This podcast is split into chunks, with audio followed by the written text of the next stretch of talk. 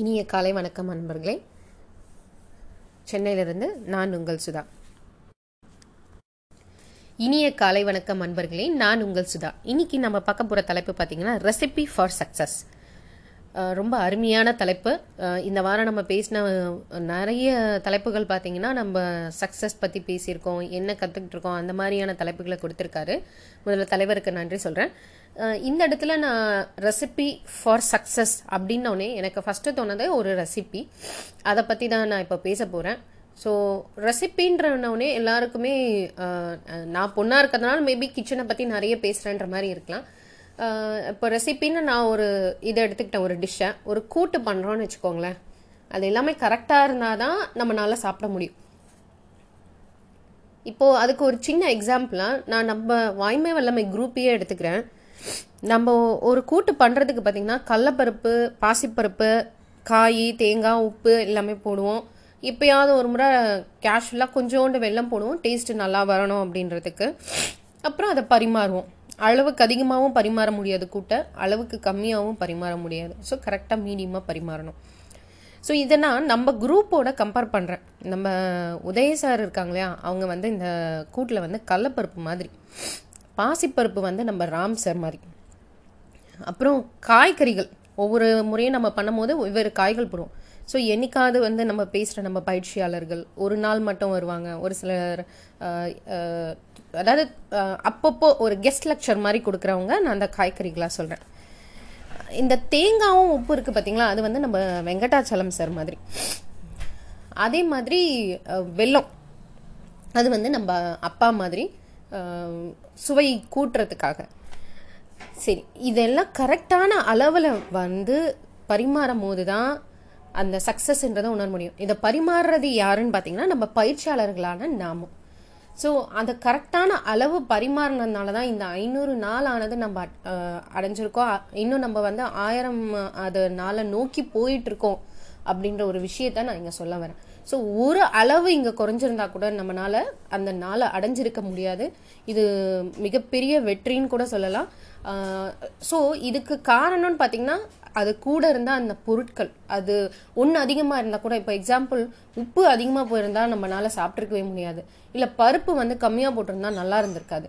அதே பருப்பு ரொம்ப அதிகமாக கொடுத்துட்டா கூட அது கூட்டு மாதிரி இருக்காது சாம்பார் மாதிரி ஆகிடும் ஸோ கரெக்டான அளவில் பகிர்ந்ததுனால தான் சக்ஸஸ்ன்னு ஒன்றை நாம் அடைஞ்சிருக்கோம். இது நான் இந்த ரெசிபி ஆஃப் சக்ஸஸ்க்கு ஒரு எக்ஸாம்பிளுக்காக சொன்னேன்.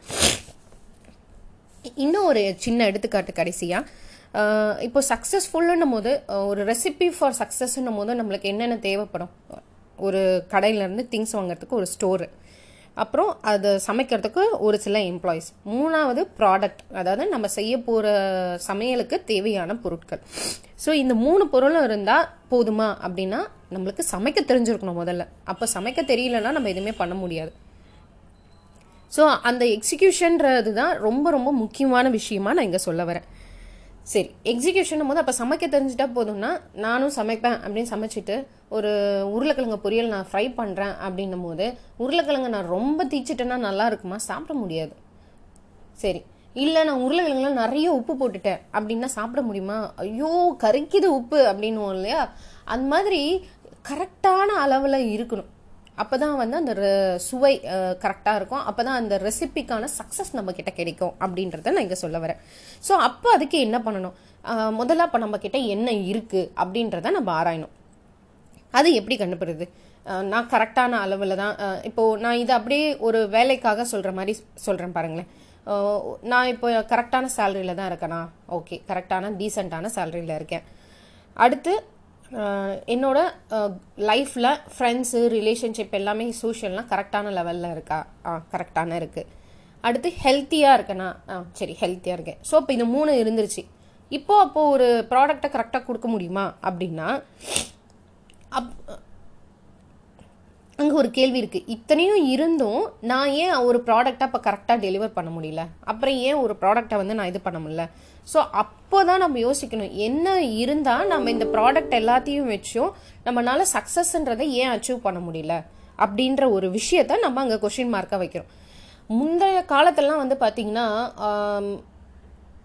நெட்டோ கனெக்டிவிட்டியோ அதெல்லாம் ஒன்றுமே கிடையாது. ஸோ ஒருத்தரோட நாலேஜை ஷேர் பண்ணுறதுக்கு வழிகளே இல்லை. இப்போ அப்படி கிடையாது. நம்ம நம்மளோட காலத்தில் வந்து பார்த்திங்கன்னா இங்கே ஒருத்தர் அடித்தாங்கன்னா அது அப்படியே எல்லாருக்கும் பரவுற அளவு ஆல் ஓவர் த வேர்ல்டு பரவுற அளவு இருக்குது ஸோ அப்பேற்பட்ட உலகத்தில் இருக்கும். ஒரு ரெசிபிக்கான டிஷ் நம்ம தேயிலைன்னா நம்ம எவ்வளவோ பண்ணலாம். நெட்டில் பார்க்கலாம் யூடியூப்பில் பார்க்கலாம்.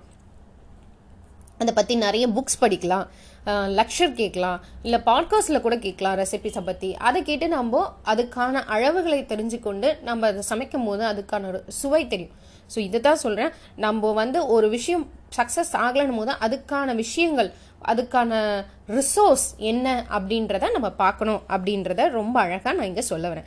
ஸோ நீங்கள் ஒரு ரெசிபி பண்ணணும்னு போது நீங்கள் ஒரு ரிசோர்ஸை எடுத்து பண்ணீங்க ஒரு விஷயத்தை வந்து முன்கூட்டியே நடந்த ஒரு விஷயங்களையோ இல்லை வேறு யாரோ பண்ண விஷயங்களை வச்சு அந்த பாயிண்ட் எடுத்துக்கோங்க அந்த ரிசோர்ஸ் எடுத்துக்கோங்க. அவங்கள காப்பி பண்ண சொல்லலை நான்.